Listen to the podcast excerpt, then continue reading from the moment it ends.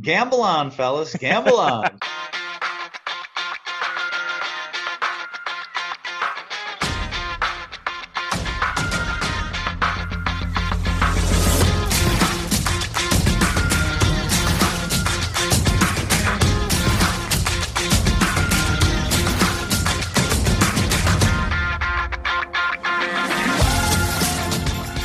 Welcome again to Gamble On, the weekly gambling podcast presented by USBets.com. I'm Eric Raskin, USBets managing editor and media director, and I'm joined by our senior analyst, Pulitzer Prize finalist, John Brennan. And John, last week you created an uproar among the listeners. Well, among one of our listeners, anyway. Uh, our boss, Adam Small, who was floored to learn that you'd never seen The Godfather. Hey, it's only the greatest movie ever made, nearly 50 years old, and an essential part of American culture. No rush, John. Uh, but uh, it led to a conversation between me and Adam about the movies we haven't seen that people are most shocked by. For him, it's Titanic. Uh, for me, it used to be Schindler's List, but I did check that one off several years ago. So now it's either Do the Right Thing or Apocalypse Now. Uh, it'll be hard for you to top The Godfather, John. Uh, but I know you're not a huge movie and TV guy, so is there something even more OMG in your arsenal for a movie I'll be shocked to learn you haven't seen? Well, I'll say two things that I don't think enough people understand. One is that the idea that someone should pretend to have seen a movie or a TV show or read a certain book or whatever, like that they they have to pretend is like ridiculous. I, right. uh, you know, obviously you're you're uh, you're teasing and Adam's teasing is good natured and it's fine. But I think there are people seriously are afraid to say I didn't I didn't do this or they, are afraid to admit they didn't do this, which is silly. And then the other one, which is even dumber, is criticizing something you haven't seen. In other words, saying The Godfather that's a crappy movie. You know, I mean. I've never seen it. I and I know that everyone who knows anything about cinema says it's a masterpiece. So why would I dispute that? I don't. I don't dispute that. I'm sure it is. It's not particularly for me, but doesn't mean it's not a great movie. I believe that it is. Um, I'll tell you, I saw Titanic the year I was engaged, and I will say that you know, spoiler alert. There's a scene where you know all hell's breaking loose on the ship, and mm-hmm. there's a really old couple, like 50 years married couple, just okay. lay in bed and hug each other. They're not going right. anywhere you know nothing else is said or needed to be said and that's pretty powerful stuff especially at the time now i haven't seen any of the movies you mentioned either by the way um, but perhaps my claim to fame would be never having seen most trilogies or even sequels. So I saw Rocky when it came out. I enjoyed it very much, but I skipped all the sequels, including one they're apparently working on now. It's called the uh, Rocky 10, Rocky Goes to Hell. I don't think I'm going to get that one either. Um, so no Star Wars, no Star Trek, no Lord of the Rings, no Harry Potter, uh, no really any of the science fiction stuff. You know, my oldest brother collected the uh, golden era superhero comics of Marvel and DC in the early 1960s, and I loved those as a kid. I mean, it's amazing. And if I hadn't uh, cut them out and ruined them, uh, my older brother be rich. But that's another story. um, but the only movie in that vein that I have seen in a theater was Guardians of the Galaxy, which happened to be the one set of characters I didn't know from the comics, ironically enough. I've also never seen a horror movie. I, I know the damsel in distress who's about to be on the business end of a carving knife is really just an actress playing a role but I just can't derive any enjoyment out of the suffering of others, not even make believe versions of that. But, you know, such is the life of an empath. But uh, taking this back to gambling, it's better than even money that I never see any of those nerd book science fiction movies. They just hold no appeal for me whatsoever. Fair enough. Wow, a lot of stuff I have to uh, drill yeah. down on there. First off, sure. uh, I fully commend you for your honesty. Better to just say you haven't seen it than to try to lie your way through pretending you've seen something. exactly. I don't know the point of that. Now, the here's the here's the key uh, question, and it's going to be a bit of a loaded question, and I'll explain uh, why. Uh, is is what did you think of Guardians of the Galaxy? And I'll I'll tell you why it's a loaded question before you answer, so that you can, uh, you know, answer answer with this in mind. It was edited by my brother Fred Raskin, so that, that, oh. that so so this is a Fred Raskin movie. So uh, so what were your thoughts? And I guess be gentle if you didn't like it. No, I actually thought I wouldn't be able to understand what was going on, not only because I wasn't familiar with the characters, but also I, I think those superhero movies have a certain, you know, cadence to them in general. And mm-hmm. so most of the people that saw that movie have seen 20 other movies of that of that vein, right? So so they know how it goes. And I I didn't have that, you know, backstory. But um, but it was fine. I, I enjoyed it. The you know, it, it was uh kind of adventurous. I saw it with a young nephew of mine and uh, mm uh, you know, who enjoyed it. And uh, yeah, I thought it was good. I, I, I think there's a sequel, which I, of course, haven't seen and I won't see, but right. I don't know if he did that one too, but he, uh, he did. He did. The, okay. the, the first one is better than the second, I think, but yeah. the second one is funnier. If you're just looking for laughs, the second mm. one is, is pretty good, but, uh, mm. but uh, okay. No, that's, a, that's a reasonable review. And I actually have missed most of the superhero movies myself. I've just seen a handful. I'm not into a lot of that stuff. It's funny that you brought up uh, the Rocky movies because I was listening to a podcast last weekend where a guy claimed he was the world's biggest Sylvester Stallone fan, but he'd never seen any of the Rocky movies. He's saving them. Uh, that that that was at least as shocking as your Godfather confession. You know, not not that someone hasn't seen any Rocky movies, but that someone could self-identify as the world's biggest Stallone fan but not have, have seen any Rocky movies. That one just uh, knocked me to the floor, kind of. Yeah, I remember it's going back to like the maybe the '90s. Uh, there was one Bob Dylan album of his first like 15 that I that I hadn't bought and I hadn't listened to. Um, as I figured, like in case he's got nothing left, I, I, I still have something to save. So I get if he said, you know, I haven't seen Rocky Four. I'm just as one I want to I want to have something or, or whatever. You know, mm-hmm. I, I haven't seen them all, so this way I can always at some point when I really need it, I can see a new Rocky movie, new to me. But not having seen any of them, yeah, I don't get that either.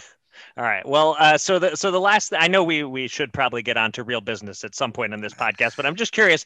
What have you been doing all pandemic, if not catching up on movies and TV you missed, like reading books or something wacky like that? Uh, well, I tape. Well, you don't like the word tape, but I tape um, old shows from when I was a kid. I went through a hmm. Charlie's Angels phase, and then um, okay. Uh, Man, uh, Mannix, Cannon, uh, Barnaby Jones, you know, all those the shows. Uh, it's interesting because they're mostly early to mid '70s, and and just seeing the the cars in the background, and even the occasional sort of inappropriate comments about whatever. Nothing, you know, terrible, but just uh, things you wouldn't say anymore. Um, and uh, I I found that's very soothing. So yeah, we all have our our uh, our need to sort of escape from the cold, cruel realities, and that's kind of the way I did it. All right, yeah, little little off the beaten path of pop culture, perhaps, but uh, you are you are ve- uh, vegging out and watching something, and uh, and that's Absolutely. that's what's important. So, all right, thank you to everyone out there for joining us for episode number 133 of Gamble On. If you missed any of our previous 132 episodes, they're all available on SoundCloud, Apple Podcasts, and Spotify. The only thing worse than not having seen The Godfather is not having listened to every second of every episode of Gamble On. oh, absolutely. And uh, coming up a little later in the show, we're going to be joined by New York State Senator Joseph Addabbo, uh, one of the legislators who's central to the push for regulated mobile sports betting and casino gaming in the Empire State. We're going to talk to Senator Addabbo about the legislative outlook and the battle to keep sports betting dollars from going across the bridge to my New Jersey uh, without putting him on the spot about anything too sensitive, probably regarding the embattled current governor of New York. But first, it's been an oddly nostalgic week in the world of gambling, so let's get to it. Here's your Gamble On News of the Week an inside look at the biggest stories in the world of gambling.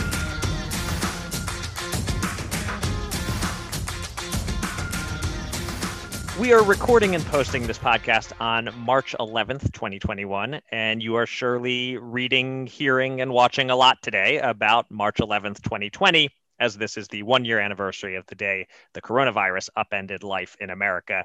We all have our memories of hearing about Rudy Gobert and Tom Hanks, uh, but what we're going to focus on with this news item is the impact on March 11th, 2020, and the days and weeks that followed on the gambling industry we cover it's crazy to look back and see how the sports betting world coped when there were no major sports, as everything from Belarusian soccer to table tennis had its moment in the sun, uh, and table tennis held on to a small sliver of that moment, remaining the fourth most bet sport in Colorado as of the most recent monthly report.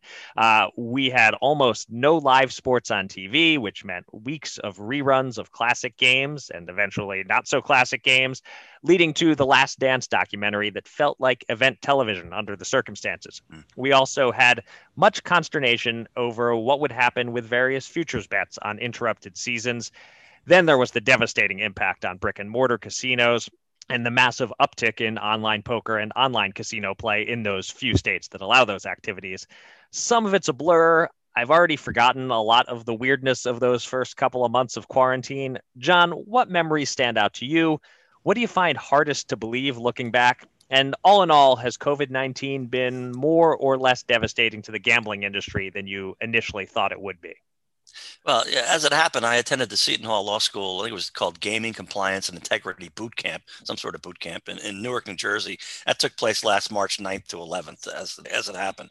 But after going to the first day, on the morning of the 10th, the news broke about a massive horse racing doping scandal, mainly focused on New York and New Jersey, and particularly on Monmouth Park. So uh, naturally, I needed to stay home that day and write several versions of that story. Mm. Now, the same day, tragically, the first New Jersey victim of COVID 19 passed away. And it was a horse racing trainer who I hadn't met, but I was familiar with uh, his history. So I got a call in the morning of the 11th from my stockbroker of all people asking if I'd seen the news that had just broken. I had not. And he said, Well, the name of the first victim was announced as John Brennan. Hmm. Uh, I was jarring enough. Like I got some relieved looks in Newark when I showed up for day three, March 11th. Right. People pretty much knew I had written about horse racing industry in New Jersey for many years, but I wasn't a trainer, right? But they I guess they hadn't been 100% sure of that. So uh, I, I sensed some relief. Uh, now, those of at the law school event that week were debating should we shake hands or fist bump or what? You know, we didn't know. And hours later on the 11th, as you know, the NBA, NBA suspended its season. So the whole thing was so strange. It's not a day I'm ever going to forget. Right. Uh, as for the U.S. gambling industry, I was surprised how resilient it proved to be overall. I mean, the closures of casinos and the lack of traditional sports was rough, but I guess perseverance proved to be the trait that stood out to me. And uh, now we're going to have 10,000 people per day at the Players Championship in Florida this weekend and a 40,000 seat sellout for the Texas Rangers baseball season opener in a few weeks. Um, we haven't made it to the other side yet, but I, I guess we can see it from here. Yeah, I, I would say so. Uh, it's the light at the end of the tunnel that everyone keeps talking about. It uh, seems to be getting nearer. And uh, yeah, I mean, as gambling journalists employed by the particular company we're employed by, you and I are somewhere in probably the top 1% of not having our jobs negatively impacted by the pandemic. Uh, we were already working from home. Everything we do can be done remotely. The only real adjustment was shifting some of the things we cover and getting creative with some content ideas. Uh, I mean, we even did a little bit of writing about specific online casino games briefly in there to sort of keep the content moving along. That probably doesn't happen if uh, if sports are happening as usual. Um, Jeff Edelstein wrote an excellent piece a, a few days ago for US Bets about how Korean baseball really emerged as a mental health savior for mm. sports fans, sports bettors, DFS players, etc. last spring. I'd pretty much forgotten all about that. Um, I'd, I'd also nearly forgotten that DraftKings got so desperate they were running DFS competitions for episodes of Survivor. Uh, just uh, one of the one of those weird uh, weird things that uh, could only come along at a time like this. But all in all, the sports world has come through it pretty well. The major sports all did crown champions. Uh, I don't see people attaching massive asterisks to any of those titles and sports betting. I mean, look at the monthly numbers. Basically, COVID was a small blip for a few months. And since August, since the NBA bubble began, really, interest has been astronomical. So, again, we're lucky to be in the business we're in. If we can look back and just sort of chuckle about a few months of weirdness, uh, that's that's a pretty good sign for us. That said, I'll never get back the hour or so that I spent watching NBA Horse. Uh, that that was some serious suffering. Uh, I actually remember that the original series from the 70s was on, and I used to enjoy that. But yeah, I understand that the uh, it the the reboot, I suppose, uh, didn't work. But uh, yeah, I think that um, there's always been a debate about whether casinos and the gambling industry in general are they recession proof, and uh, this wasn't exactly recession, although it was many things, including that. Mm-hmm. But I think that the sort of need for people to have an escape in some form, um, including uh, you know Mannix reruns, uh, is always there. And uh, the more stressful the situation, and it was incredibly stressful uh, for so many people. Um, you know, gambling is going to enter into that. It's uh, it's a bad thing if people are spending money they don't have, and it's probably a good coping mechanism if you're spending discretionary dollars to to get through what's turned out to be a full year. Um, and I think you know, for the most part, that's what people have done. So, uh, uh, you know, and and we've done whatever tiny part we've done to explain to people what their options are, what's going to happen next, and all that. And and uh, that's a little bit of a diversion for people as well. So we're, I guess, we're contributing in that small way. Yeah. All right. Uh, well, we go from a global situation in our first story to focusing on one particular state for our second story. We're zooming in on Illinois, where we have two newsworthy items this week. First, on Wednesday, the state reported its January sports betting numbers. And because Illinois is always the last state to report, that means we now have the national total numbers for January as well. Uh, sports betting handle for January in Illinois was a state record $581.5 million, which is remarkably close to overtaking Pennsylvania for third place in the country. Uh, Pennsylvania, which launched sports betting more than a year before Illinois, produced $615.3 million in handle in January. Uh, Illinois' huge numbers pushed the national handle for January to 4.36 billion dollars. Uh, Illinois sportsbooks had an 8.24% hold in January for revenue of almost 48 million dollars and tax revenue of 7.2 million dollars. DraftKings is number one in the state in terms of handle. FanDuel is number one in terms of revenue, uh, and they'll be getting a new competitor very soon. Our second Illinois news item is that Barstool's mobile sportsbook is launching in the state today, Thursday, becoming Illinois' sixth online book and the state joins Pennsylvania and Michigan as states that have launched the mobile version of Barstool Sportsbook. We've talked regarding those other states about whether Barstool can challenge for the top spot. Uh, any guess, John, how they'll do against the five other current sportsbooks in Illinois? And what are your thoughts on the January numbers? Is Illinois looking like a serious threat to catch New Jersey sometime this year? Well, you know, I've spent a total of like a couple of years of my life in the Midwest without ever actually officially living there for mm. a number of reasons. And, um, you know, for better or for worse, I don't think the cultural vibe in Illinois and really most of the Midwest is, is liable to be as sensitive to the, well, sometimes insensitive comments by Barstool's team of wisecrackers. So there's less chance of a major controversy there than on, say, the East or West Coast. So mm. that gives them a chance. But DraftKings and FanDuel are just so big and they're so good at what they do. I, I just don't see anyway that anybody can take them on anytime soon. And as for catching New Jersey this year for Illinois, I'd say no. I mean, not as long as we Jersey folks rake in all that New York money that Senator Addabbo will be talking about next.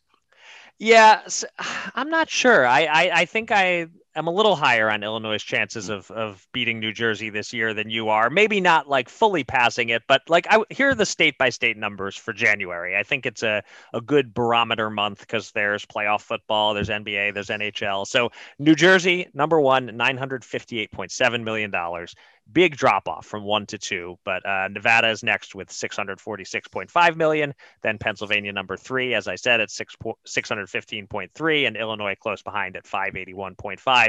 Then another massive drop off. Indiana and Colorado in the 300s. Tennessee seventh. Michigan eighth, and, and that will uh, leap up very soon. This was just the first partial month. Michigan could be number five by February, uh, and then we'll see where Virginia slots in as well. But it's really noteworthy how quickly Illinois has basically caught Pennsylvania. They're almost exactly the same size states. So you'd have to look right now and say if anyone is going to catch New Jersey this year, it's Illinois. You're right that uh, as long as New York hasn't legalized mobile, uh, New Jersey retains a, a key advantage there. Uh, and and when New York, whenever it happens that New York does legalize mobile, uh, Illinois might pass New Jersey. But not become number one because New York would then instantly become number one. Uh, anyway, I don't. I wouldn't say that I would predict that Illinois will have fully surpassed New Jersey with consistency by the end of the year. I would predict there will be at least one month in 2021 where Illinois is ahead of New Jersey, and uh, and that the two states will be running pretty close throughout football season. The fact that the you know they're already a about almost two thirds of the way there uh, to th- this early in the game, I think is a, a, heck of a sign for Illinois. I guess one factor to watch is whether Governor Pritzker at any point fails to extend the pause on the in person registration requirement. You know, if New Year's users are forced some month to register in person, that would slow Illinois' growth. But it seems likely that the in person requirement is dead in Illinois and isn't coming back. They just haven't made it official yet. Yeah, well, I did a story this week that's going to be going up on uh, cobets.com, mm-hmm. one of our state websites for Colorado. And the reason is that uh, Colorado actually is third in uh, sort of betting per capita behind uh, New Jersey and Nevada. And of course, uh, Nevada is number one in that respect because they have very few people, and the vast bulk of their uh, their betting is done by tourists from out of state. And then New Jersey again gets the bump from New York State. So you know, Colorado, outside of those two outliers, is actually leading all the other states, including Illinois, Pennsylvania, Indiana, Iowa, and everything else, uh, in terms of uh, what probably is closer to being able to say this is how much uh, the typical resident bets per uh, per month, uh, and particularly in January. So a little bit of props to Colorado there. All right. And well, Colorado ties into our uh, third and final story this week. Uh, this uh, this story uh, feels like a blast from the past in that we used to cover sports leagues partnering with sports books, but mostly stopped once it became commonplace. But uh, this new partnership we're going to cover this week is a little different. Uh, last Thursday, DraftKings and UFC announced a deal making DraftKings the exclusive sportsbook and DFS partner of UFC worth $350 million over five years, this deal. We'll see how exclusive this agreement remains, as other leagues and teams have shown there's room sometimes for more than one sportsbook partner. Uh, one unusual aspect of the deal is DraftKings sponsoring something called the Fight Clock, which our colleague Brian Pempus, the staff MMA expert, says is pointless and is just a gimmick to put the DK logo on something near the cage. Uh, Brian also wrote for that same site you mentioned, cobets.com, this week about how the deal might seem excessive for DraftKings, given that MMA accounts for only about 1% of Colorado sports betting handle. Uh, John, is there anything you find interesting about this partnership? And does it seem like an overspend for DraftKings, or do they just have so much marketing money right now that $350 million is no big deal. Uh, yeah, I mean for sure, seventy million a year is pretty much walking around money for a company like DraftKings. And yeah. uh, what's amazing with with them and FanDuel is that with the amount of money they spend, look at the return on investment. I mean, the old you got to spend money to make money. These guys, these guys spend it. These guys make it. Um, I also think you're spot on in terms of what does exclusive really mean. We we've seen uh, a lot of variations on that uh, over the last couple of years. Um, I'm a little skeptical of the deal being profitable. And yet, over the long haul, I, I, think MMA is here to stay and may continue to grow in popularity. So you're getting younger consumers who may be loyal to you for like, oh, 50 years. So mm. it's kind of hard to knock that. Yeah, that's that's a good point. So regarding the exclusivity thing, Brian pointed out in one of his articles that UFC previously had a deal with Poker Stars, which is under the Flutter umbrella along with FanDuel. It's unclear exactly where that deal stands, but uh, we've certainly learned that nothing is ever truly exclusive in this space. So I wouldn't be surprised at all to see a UFC FanDuel deal in addition to the UFC DraftKings deal. FanDuel just won't get to sponsor the fight clock. We know that much. Uh, but anyway, th- this is the DraftKings way. You know, spend big on marketing, build up the company's valuation while hoping to someday turn an actual profit.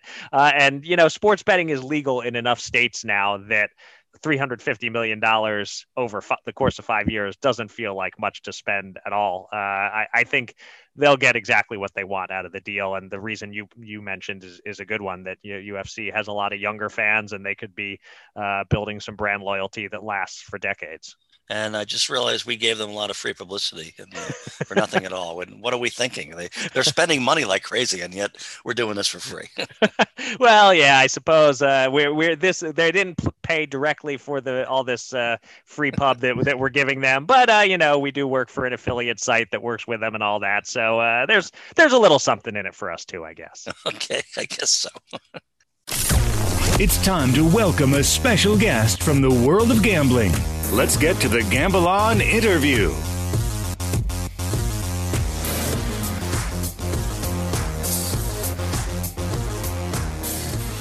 We rarely go more than a few weeks on this podcast without discussing the hopes for mobile sports betting or mobile casino gaming in New York State. But rather than limiting you to listening to me and John speculating on those topics from our perches outside the fray, this week, we're bringing you a guest who can update us all direct from the floor of the New York State Senate. He is the chairman of New York Senate Committee on Racing, Gaming, and Wagering, one of the driving forces behind trying to advance mobile gaming in the state, Senator Joseph Addabbo. Senator, welcome to Gamble On. Yes, good morning, and thank you for the opportunity to speak today. So I think a lot of us could use a quick primer on how the New York State budget works. Uh, is March the most important month of the year in that respect? What, what's the upcoming timetable as it pertains to passing sports betting and other online gaming legislation? You know, yeah, it is important. Uh, certainly, $180 billion budget that provides the services for the 19 million people in our state. It's quite important. And that's why we need to remain focused on doing the budget, which has an April 1st deadline So right now we will start to negotiate in earnest all those pieces of the puzzle that put together make up the 180 billion dollar uh, budget. Part of which I'm hoping it's mobile sports betting and the downstate licenses. Uh, the next time, I guess, the frame that we should be mindful of is March 15th. That's when the Senate and the Assembly come out with their version of the state budget. And between the Senate version and the Assembly version and the governor's version, which was released in January, hopefully a final budget by April 1st will be determined. Okay, and so with that that April 1st uh, deadline in mind, you know, if the budget locks in on that date, uh, and there is no mobile sports betting in it. Is that it until 2022, or or is there any way for progress to be made in the the remaining nine months of this year? Yeah, I'm, I'm an optimist and I hate no for an answer. So, you know, if it's on the budget, and it should be in the budget. I mean, when we talk about mobile sports betting for our state as well as the downstate licenses, we're looking at a revenue for this fiscal year over a billion dollars upfront, guaranteed. And again, in a budget that has a $20 billion deficit due to the COVID pandemic, uh, we can certainly use the revenue and the educational funds that come along with it. Uh, but if not in the budget, uh, we can do uh, mobile sports betting as a standalone bill.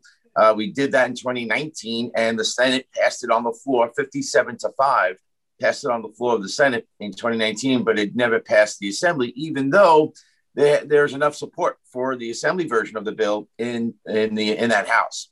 Uh, so you can do it as a standalone, and then of course the governor would have to sign it. Um, but because of its fiscal nature, before, because of its revenue generating potential, and of course the educational funds attached to it, it should be in the budget. Gotcha.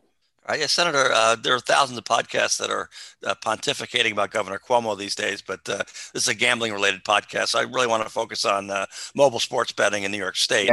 and um, I understand the governor has an enormous influence on this issue and other issues. And I'm just curious, though, as far as uh, sort of in Albany, how much opposition is there uh, beyond Governor Cuomo in the state, uh, in terms of the Senate, the Assembly in general. I mean, uh, he's had some, uh, you know, concerns about it and, and whether it should go forward. And he's, you know, uh, loosened a little bit in recent months. But uh, how important is is he in the general picture? And is there any other opposition at the state level to mobile sports betting in New York?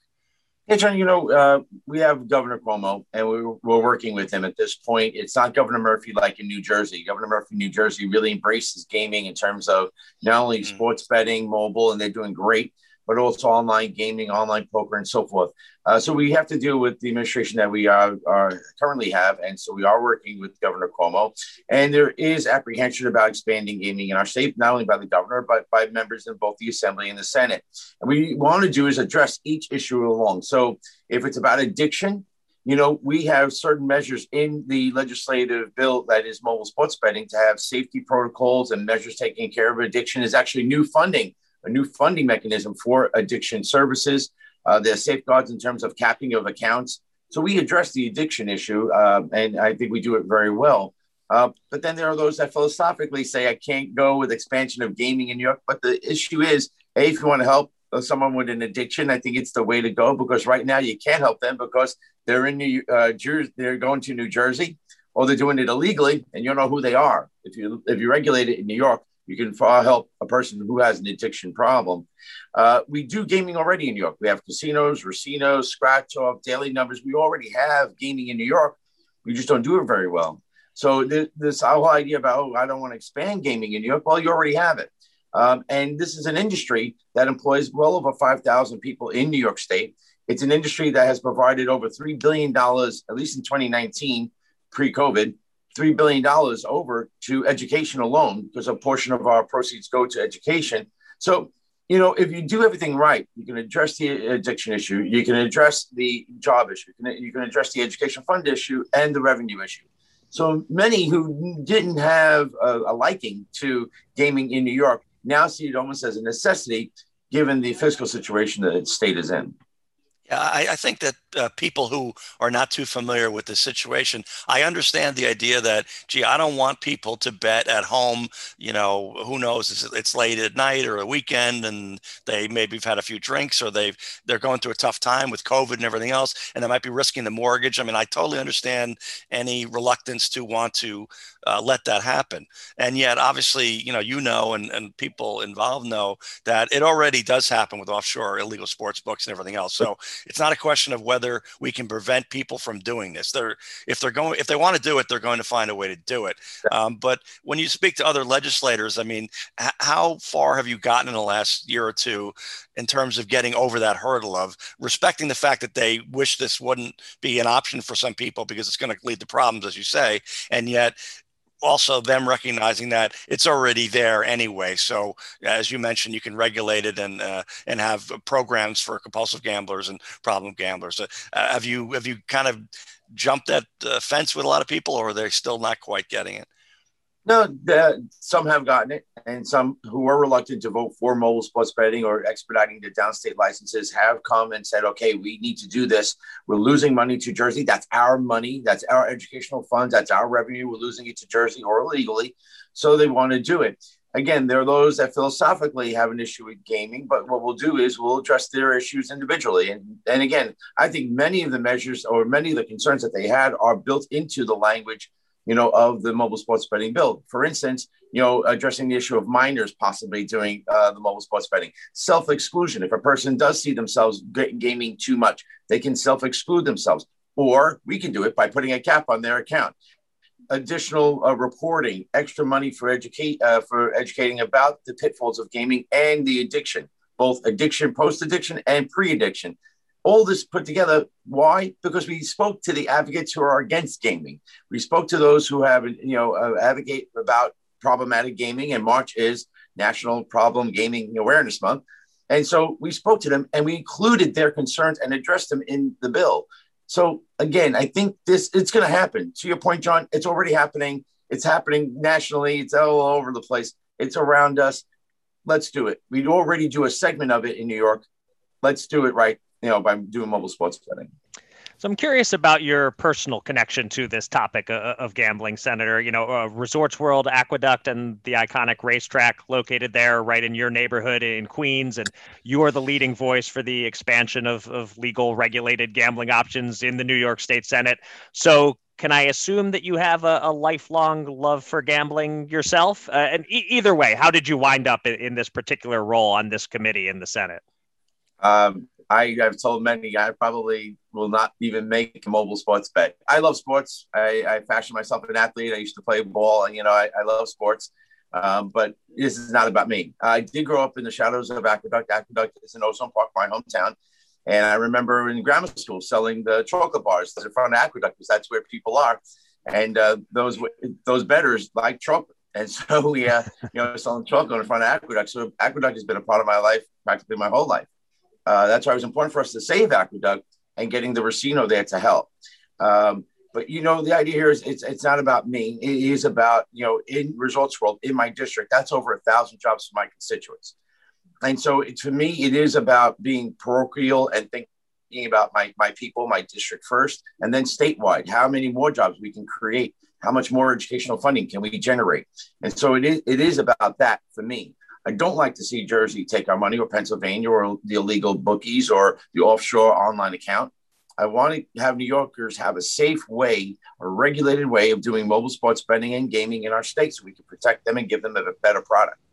Okay, so you're not my guy to turn to to ask who, how I should fill out my March Madness pool or anything like that. This is not All your right. area of expertise. I, I, can't give you tomorrow's lucky numbers. I, you know, I sorry, I can't. Okay. All right. Yeah, Senator, um, you know, while the uh, mobile sports betting uh, aspect of whether New York is going to approve it, it's got a lot of national attention, mainly because it would be the biggest state to approve it, and it might uh, open the door for other large states to do it. So that gets a lot of national attention. But uh, also very big in within New York State is the possibility of up to three New York City area casino licenses coming up uh, for approval as soon as December of 2022. And I'm curious uh, where we stand on that. Uh, do Aqueduct uh, and also Yonkers Raceway, which already are have thousands of slot machines in, in each spot, although not they're not full fledged casinos. Do they automatically have the inside track on a uh, on a license? And uh, you know where where does this stand? And do you expect uh, some of these licenses or all of them to be approved in 2023? I think the opportunity does exist for these the expedited license, you know, the graduated license, or again, the expedited uh, implementation of these licenses, which if they sit on a shelf, they get active in the year 2023. But sitting on a shelf is over a billion dollars in revenue, and then it costs again the educational funds and the jobs. So I think it is a great opportunity to talk about these licenses now being activated in this uh, current budget, whether we talk about two or three.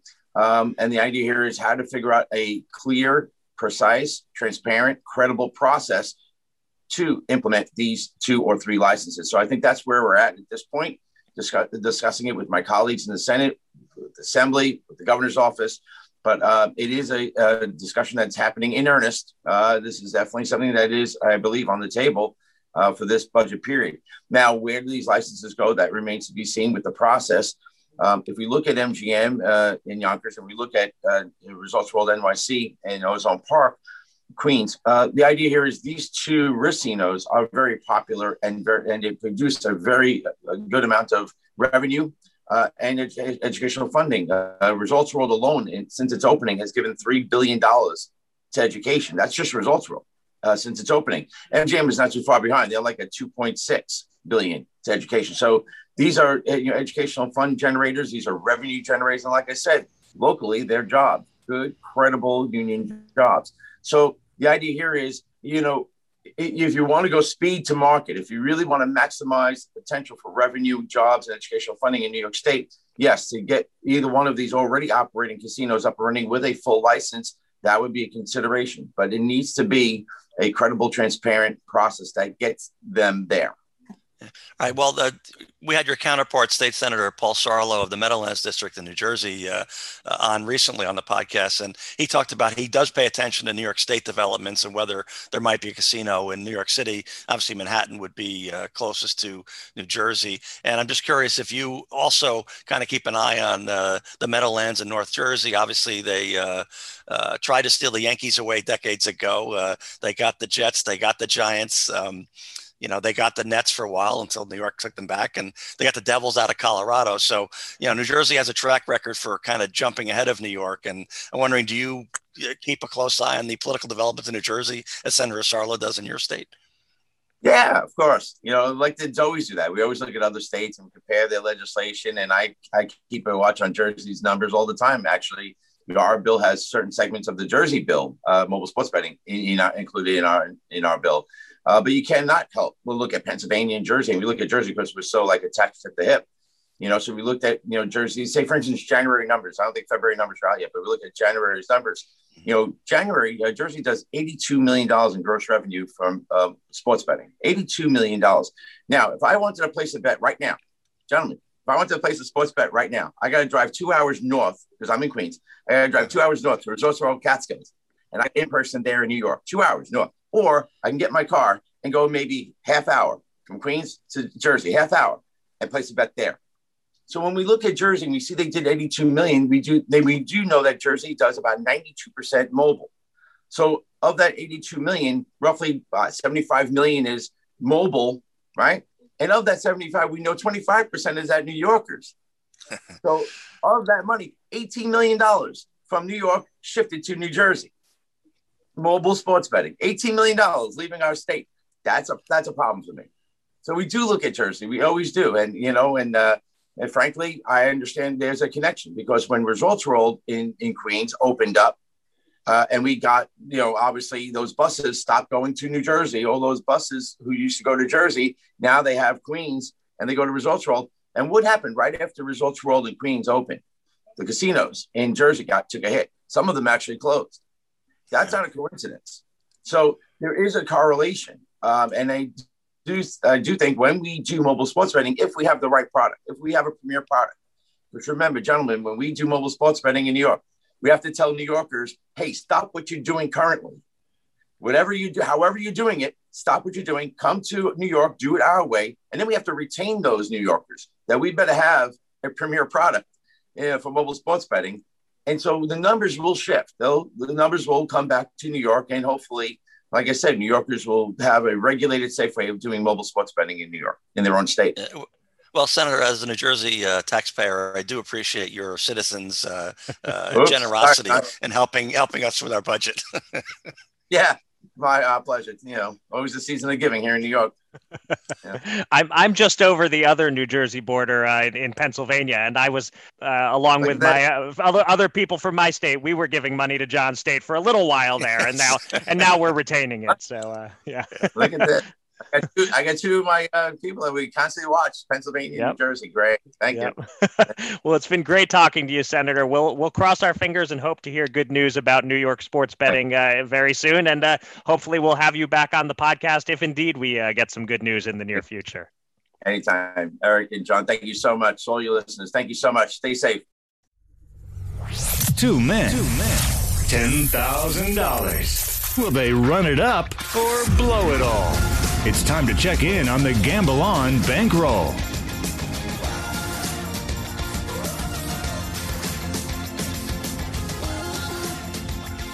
Five in a row, baby. We booked a fifth straight winning week for the bankroll as the march toward getting back to even and not embarrassing the company continues. Uh, John, you had an almost dead even week. Uh, you won $125 betting on Matthew Fitzpatrick to finish in the top 20 gave back $20 on Fitzpatrick to win outright and lost 110 dabbling in college basketball with a bet on Michigan State plus 11 and a half points.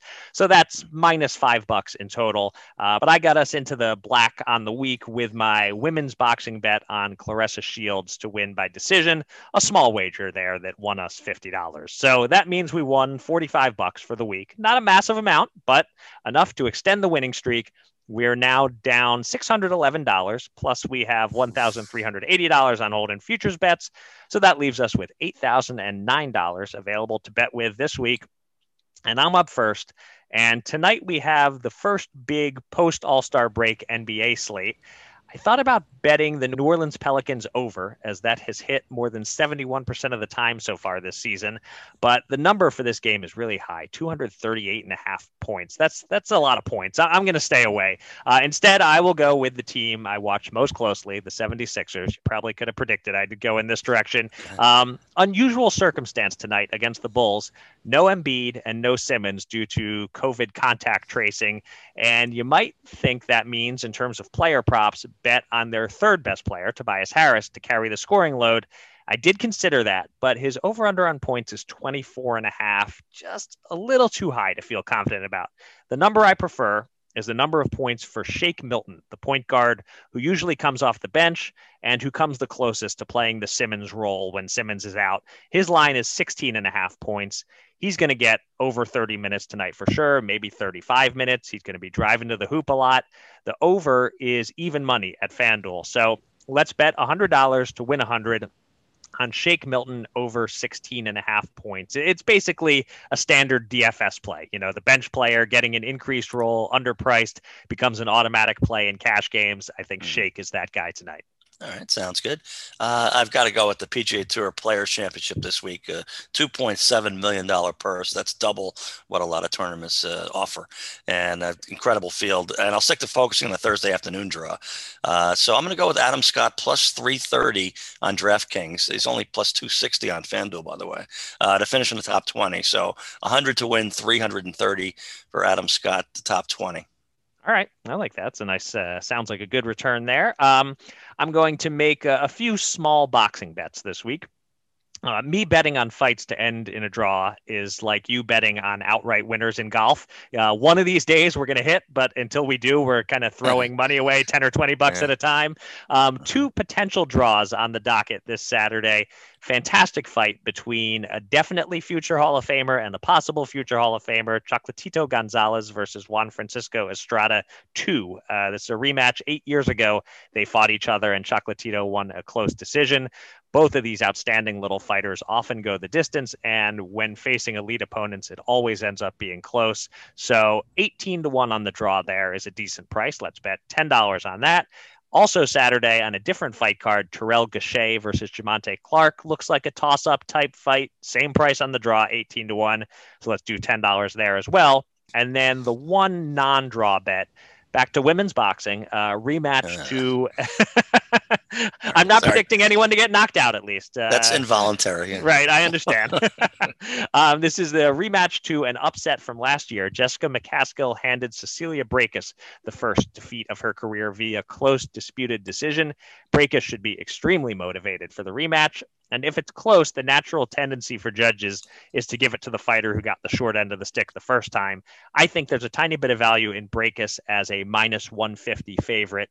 So let's bet $75 to win $50 on her. And now that those bets are in, there will probably be one draw this weekend, and it'll be the Braekhus fight in which I didn't bet the draw. well, we got five winning weeks in a row. I think the karma's changed, so we might uh, we might be fine there. Uh, I'm going to go a big 200 units, rare for me. Uh, I got the Cubs at minus 112 plus 12 and a half wins against the crosstown White Sox total. So we win if the Sox disappoint a little again, uh, or if the Cubs are okay. And plus, we know we'll be in this one all summer. Oh, all right. And so the so you betting like are you betting like 224 to win 200 yes, something like yes, that? Okay. Exactly. All right, I like it. John Brennan going big. Uh, exciting yeah. times. All right, that'll do it for this episode of Gamble On. Thanks everybody out there for listening, and thanks again to our guest, Senator Joseph Addabbo. You can find me on Twitter at Eric Raskin and John at Bergen Brennan, and follow US Bets at US underscore bets. Go to usbets.com for all the latest news and analysis from the world of gambling, and subscribe to this podcast on SoundCloud, Apple Podcasts, or Spotify.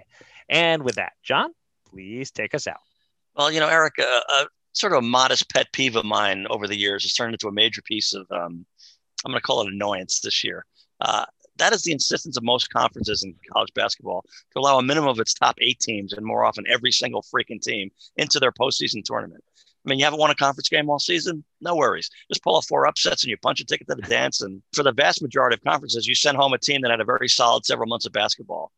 Now, in a normal year, I almost, I mean, I don't, but I almost sort of get it, you know. See, I know convention of your particular business after all. Everyone shows up, lots of dinners and drinks to be had, deals get made, you know. Even for the athletes, they get to compete one last time and maybe spend a little quality time with players from other schools they've gotten to know or admire. And let's be honest, tickets get sold, the schools make extra money, expense accounts and midsections all get padded and, and so on. But it, it's 2021, it's a pandemic. I mean, administrators should not be gathering in one place to swap appetizers, pitchers of beer, and God knows what else. And athletes should not be spending time away from, you know, college classes. Just get their asses kicked in probably the first, if not the second round of the tournament. I mean, Iowa State played last night. They were 0 and 18 in the Big 12. I mean, they played all 18 conference games because there's only 10 teams in the Big 12, and they didn't win a game. What, what are they doing? Air hmm. Force was like 2 and 15 or something. I mean, some of these teams are flying to their sites. They're not even just like taking a bus 20 miles. And you know how many conferences, and there's more than 30 of them, made the decision to downsize their postseason tournament this year, making an adjustment for, oh, you know, COVID, pandemic? One, the Northeast Conference, uh, which includes my alma mater, Fairleigh Dickinson, they only invited their top four schools into the tournament. Everyone else, what the hell were they thinking? I mean, there's nothing to be gained by having clearly terrible teams waste their time and take a, even a minor risk in this era. So know, for many of the conferences, it's not even like most or any of the member schools can be wagered on legally by the residents anyway. So it's not even a fig leaf of, well, we got to keep the gambling machine happy. That doesn't even work. So basically, get off my lawn, NCAA. And with that, until next time, gamble on.